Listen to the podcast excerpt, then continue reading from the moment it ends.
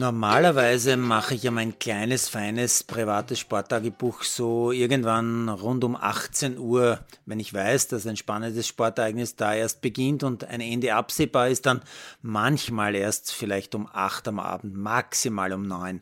Aber die Champions League und all diese Events, die glauben besonders wichtig zu sein, wenn sie erst spät beginnen und gar Richtung Mitternacht enden, die verschiebe ich dann immer auf den nächsten Tag. Ich weiß, es gibt viele, die den Podcast in der Früh hören und die hätten das dann gerne auch noch drin, was da so spät am Abend passiert ist. Aber, liebe Sportfans, das geht sich nicht aus. Ab 20 Uhr ist bei mir private Privatsphäre und im Alter muss man ja auch früh schlafen gehen, ne? oder? Aber ausgerechnet bei diesem Tagebuch für den 14.04. mache ich eine Art Ausnahme. Es ist nämlich schon 23.19 Uhr.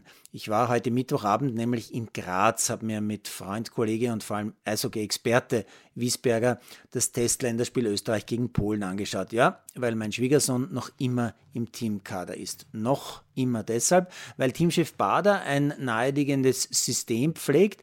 In der recht langen Vorbereitung auf die WM holt er immer in der ersten Woche einmal hauptsächlich junge, neue Spieler in den Kader, dazu jene, die er einfach schon länger kennt. Und in den Folgewochen kommen dann immer jene Spieler dazu, die mit ihren Vereinen in der Liga ausscheiden, also im Playoff, und die Nationalteam tauglich sind.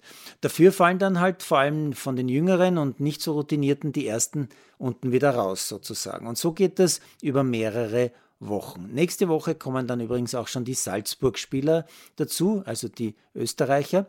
Und dann hat Bader fast schon den tatsächlichen WM-Kader beisammen. Im Spiel gegen Polen war heute jedenfalls Sam mit dabei in der vierten Linie und er hat wieder richtig gut gespielt und sogar in der 58. Minute ein wirklich schönes Tor zum Endstand von 4 zu 1 geschossen.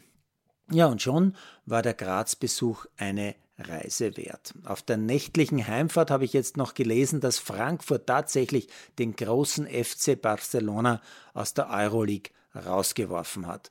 Natürlich hart für einen Barcelona-Fan. Und dann habe ich auch noch gelesen, dass Jakob Pöltl mit den Spurs es leider nicht ins NBA-Playoff geschafft hat. Ja, man kann nicht alles haben, aber immerhin habe ich einen Eishockey-Sieg und ein Tor zu feiern.